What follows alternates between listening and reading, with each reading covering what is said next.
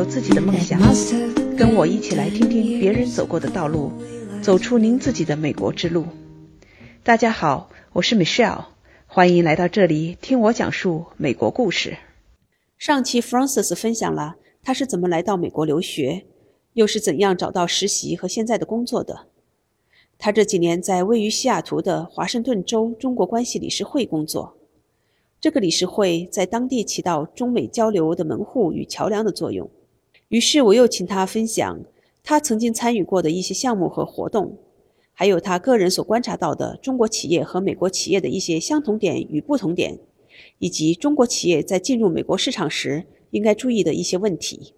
给大家分享一下，具体在这里面做了哪些你觉得比较自豪的事情？因为我进来的时机非常的幸运，有几个大的活动我们做的，我觉得非常的自豪，都不敢相信自己居然可以和这些非常成功的人士有一些接触。进来第一个活动是二零一五年四月份的地球日，深圳代表团包括像万科、像华大基因、金蝶这样非常。常成功的中国企业，他们的 chairman 或者说 president 来西雅图来访。包括当时的副市长和西雅图这边的公司，像微软呀、像波音呀，很多的大公司进行交流，建立一些 partnership。所以当时我和这个 organization plan 了这个 event，当然还有其他我们的一些 partner，像 Trade Development Alliance，当时也和我们一起 work on this event together。所以这个组织的作用在华盛顿州哈，嗯，就像一个大门儿一样，没错。只要跟中国比较有关系的，尤其是这种。John 有点官方方面的东西是吧？有政府的人员参与的，还有这些大企业，它都会通过这个门户来跟我们当地的这些政府以及企业进行一个这种联系。没错，所以咱们在这儿的角色就是这个门户，说的非常对。我们就是担任这样一个做门户的一个角色。接下来的话也是作为一个桥梁吧。我觉得现在有的时候会很自豪的跟大家说，当时也是很幸运，二零一五年九月份习。大大来 西雅图的时候，习近平对对对，带了好大一个团吧，非常大的一个团。作为一个这个城市，也是很自豪的事情，能选西雅图作为他来美国的第一站，我们也很开心。我们组织也是 planning committee，然后来 plan 他这一个来访。也是负责来访 media communication 这部分，所以非常非常非常的幸运，可以跟着 Christy 一起去开会呀。然后包括在西雅图 Weston 威斯汀酒店当时的晚宴，也非常幸运的可以亲眼的见到习近平出席。作为一个中国人来说，在西雅图可以看到那么多国家领导人来，挺自豪的。的确，真的是一个 once in a lifetime。人生的巅峰，感觉 当时觉得非常的自豪。还有，我觉得其实很多日常的事情，因为我做管理会员这一部分，相当于商务拓展这种工作，去和很多公司去宣传这个 organization，然后希望更多的公司可以来支持我们。在这个过程中，其实我非常的享受，可以去学习不同产业链、不同公司他们现在关注的重要的事件，包括可以和很多公司的 high level executive 进行很面对面的一些沟通，然后从他们身上学到很多 leadership skills。嗯哼，所以这个是日常我们每天要做的事情，也是我觉得非常享受的事情。所以你的工作提供了一个很好的平台，嗯，让你能够有机会接触到这些比较大的人物，对，或者是说比较成功的这些人士，各个企业各行各业的高管，嗯，在这个过程中你也是学习到了很多，对，而且我觉得平时的时候也会和很多人进行一些沟通。其实有一点，我觉得就是真正他能成功，然后真正的可以长久的成功下去，其实有一个共同点，我觉得这些 leader。他都非常的谦虚，他自己非常的谦虚。他虽然很成功，事业做得很大，但是他觉得他可以学到更多的东西。他也想从你身上学到更多的东西。还有一个共同点的话，就像 Michelle，就是你自己有你自己的公司，像你们也是非常成功的一些 entrepreneurs。我觉得真正很成功的 entrepreneurs，他也非常的愿意去付出。他非常愿意去帮助别人。我觉得并不是说每一个 leader 都可以做到这个程度，但是我觉得我的观察是可以做到这种程度的 leader，他真的会很成功的延续下去。然后也可以帮助更多的 young professionals 成功，所以很像是一个 play a mentorship role。嗯哼，对。另外一点，我也一直想了解的哈，嗯，因为你刚才也提到有机会接触到这么多的 leader，这么多的比较成功的人士吧，嗯，那如果你进行一个对比，看看咱们中国的这些比较成功的 企业家呀，各行各业的人吧，在跟你接触到的很多的美国的，你觉得有什么相同点和不同点？当然，刚才你说到一个相同点，哎，这些人都很愿意帮助别人，很慷慨的能愿意去付出他们的时间啊、精力啊，去嗯帮助别人的成长。对，没错，我觉得那个的确是一个共同点。我觉得这个问题，Michelle，我觉得你问的非常的到点子上，因为有的时候我们自己也会在想，中国的 business 它的 operation 和美国 business 有什么区别，包括这个 personally 有什么区别。我觉得有一个区别，在商讨是不是要做合作这个过程中。有一个区别，就是说，美国这边它的倾向是先和你有一个 agreement，嗯，然后再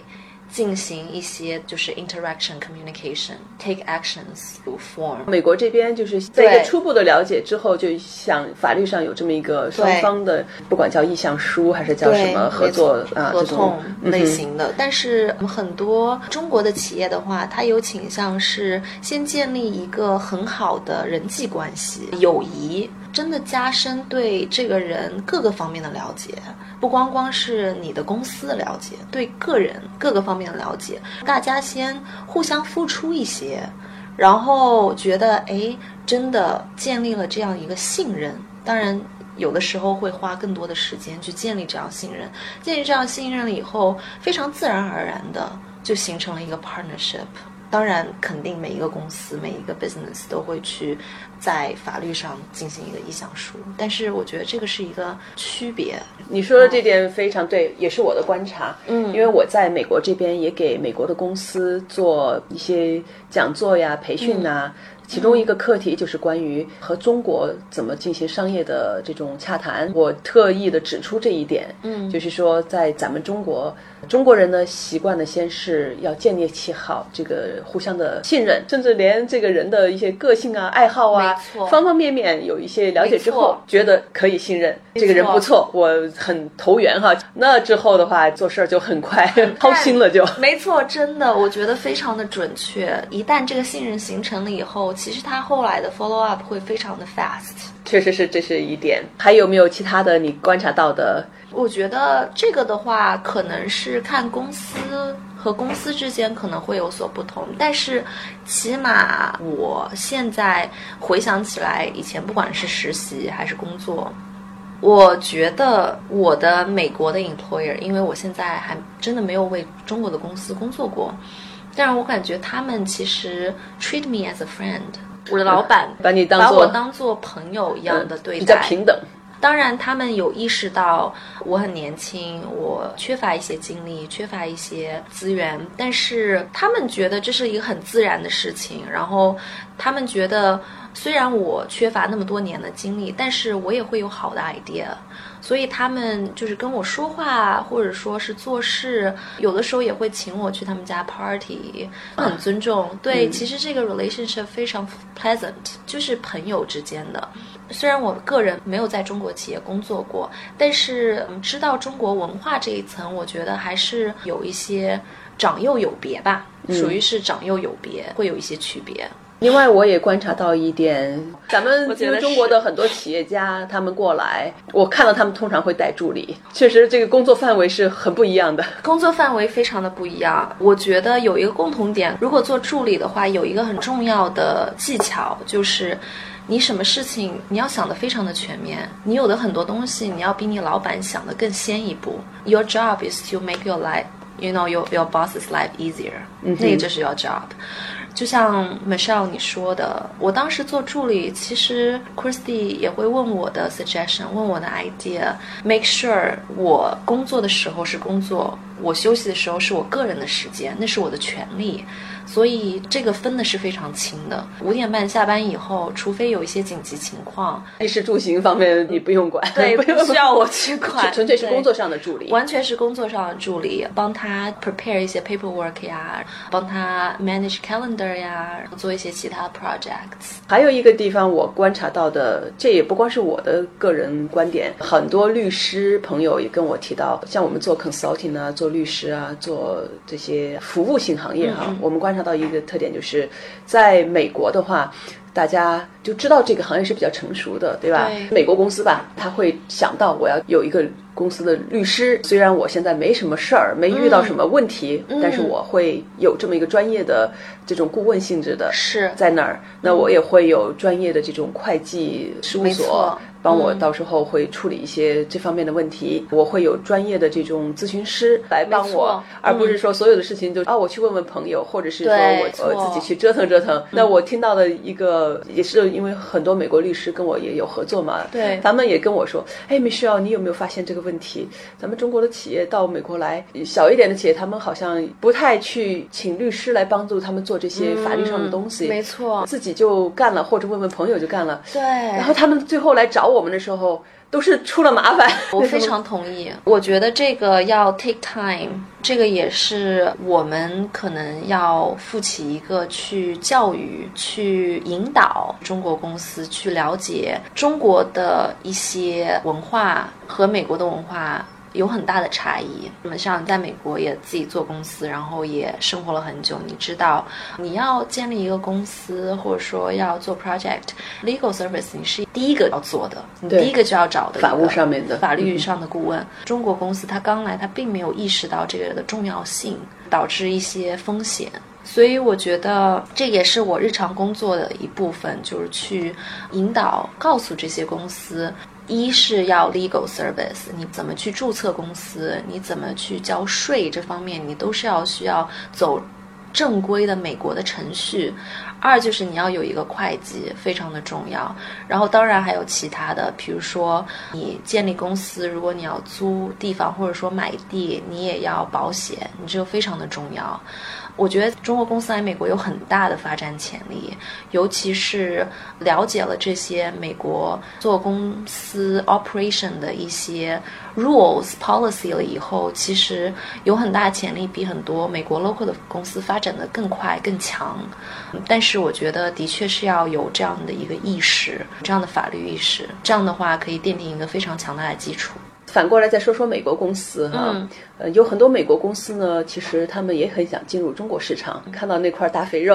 很想去没错吃到一块儿，对吧？没错，因为我做这方面的咨询嘛，帮助中国公司进入美国，或者是了解美国市场，也帮助美国的公司去了解中国市场，然后帮助他们制定进入中国的一些策略呀，一些落地的一些方法。这里边我见到了一个很普遍的一个现象是，美国的中小企业呀，他们对中国那个市场很有兴趣，但是呢，他们又非常的害怕。这方面我也想听听你的个人看法，因为你接触到很多很多这种公司，你在看到他们需要一些什么样的啊帮助然，尤其是他们害怕害怕什么？当然，中国是一个强国了。现在，尤其是 you know 习主席来访美国以后，的确带动很多 business 上的 exchange。但是，我觉得中国毕竟是一个 different political structure，不同的政治体制，嗯，不同的政治体制，经济结构也很不经一样。济结构也非常的不一样。这个政府的支持是非常重要的，确实是，美国的政府和中国政府完全不一样完全不。一样。说实话，很多美国政府部门他没有钱，没有没有。钱，但是在中国政府的支持非常的重要，所以有些美国公司，尤其是小公司的话，它在中国。没有一个牵头人，他没有一个可以信任的一个合作伙伴，他没有办法建立一种很 initial 的 relationship，对于他们来说就非常 challenging。所以我觉得很多价值，像 Michelle 你自己的价值，或者说你公司的价值，就体现在这里。因为你对两个国家的文化和 business 都非常的了解，所以你就可以用你的 knowledge 和 information 去 educate 这些 company，去 support 他们，给他们带来一些更好的资源，让他们可以。feel more comfortable 去 learn more about information。我觉得这个是一个很大的欠缺吧，对于很多美国公司来说，这个他们没有这方面的资源。对，这也是为什么我辞去了工作那么久微软的工作，因为我确实是看到这个机会，中国的发展，两边市场的潜力，这两边的企业都想到对方那里去发展一下，但是呢，双方都有些顾虑。咱们中国人比较勇敢。没错，中国人真的很勇敢，而且还有一个就是跟我们之前说到的有关，中国人做生意的方式和美国人做生意方式会有所不同。其实这个思维方式也很不一样，思维方式非常的不同。中国人，我们就像当时说的，我们要建立一个信任，建立一个友谊。咱们先把友谊建立了，先把信任建立了，然后其他好说。我们只要价值观可能相似，然后做的工作相似，我们肯定可以 form some kind of partnership。但是。对于美国人来说，这就 create a challenge，就对于他们来说是一个挑战，因为他们一不知道这个是中国人做生意方式，所以有的时候他会觉得，哎，我想要 sign a contract right now，我想要现在就跟你 create this formal relationship right now，it's taking so long。对，所以我觉得有的时候美国公司可能自己心里有受一些打击，就觉得，哎。是不是 It's not true？他们会觉得是不是这些说的不是真的？是不是中国其实没有那么大的市场？但是我觉得这其实是一个文化上的差异，因为他还没有意识到哦，原来中国人做生意是这种文化上的差别。那是不是我要 learn？对，to adapt。美国人他比较公事公办，对，没错，对吧？他来了，他跟你坐下来就开始聊，对，稍微的能寒暄几句就不错了。然后就是聊正事儿，对，没错。饭他也不太愿意跟你吃，他没那个时间跟你吃，没错。晚上 family time 家庭时间，他不愿意出来跟你去吃饭去应酬，建立这种很 personal 人际之间的这种私下的这种很近距离的关系。而且他们也会认为这种去吃个饭呐，去聊天聊那些东西，或者他不觉得，他觉得浪费时间，对吧？他没有看到这个价值在哪里，他没有把这种 time spent 和他 business 以后的发展挂钩，他觉得没有关系，所以他就没有去投入，投入他的时间，投入他的精力。我个人感觉，咱们中国人哈，尤其新一代的年轻一代的这些，不管是企业家还是呃学生，还是在各个公司里打工的员工，其实年轻一代的人对美国的了解。要比美国人对中国了解多太多了，对吧？从语言上，咱们都学英文，后又看美剧，美国的产品呢、品牌啊都知道。你要问美国人中小型企业的话，哪怕是企业家，他们对中国的了解确实是，而且被舆论的导向哈，一个是他们对中国了解比较少，语言不通，他就得靠这个舆论呐，一些其他方面的了解。对，那么舆论的引导的话呢，又带着很多误导，对误导以及很多政治色彩在后面，是，所以他们看到的东西很片面。嗯，所以我觉得这也就是为什么在美国现在的中国人，尤其是在美国居住了一些年头的一些中国人，其实可以扮演一个非常重要的角色，让这两个国家的人真正的去了解对方，不管是从文化上，不管是从做事方面上，会花很多的时间。但是我觉得我们非常的幸运，就是作为一个来自。中国的人，然后在美国有了工作经历，在这边生活了那么多年，然后对他们的文化也有一定程度上的了解。我觉得我们可以去引导在美国的人，或者说公司，去真正的了解真正的中国，然后真正了解中国的那些机会。我觉得我们可以扮演一个很重要的角色。而且华盛顿州中华关系理事会也确实是在扮演着一个门户和桥梁的这么一个角色。当然，那个是在比较高大上的一个层面上 来做这件事情。但是我们其实每一个华人在这边也可以做很多这方面的工作。自己祖国强大，对于我们来说也是一个很自豪的事情。对于我们将来每个人的发展，都是一个很积极的动力。在和 Francis 的交谈过程中，我萌发了这样一个念头：我想做一些节目，向外国人来介绍我们中国。我想做一个英文版和一个中文版的。估计要在一月的下旬开始播出。到时候我会告诉大家，期待与您再次相见。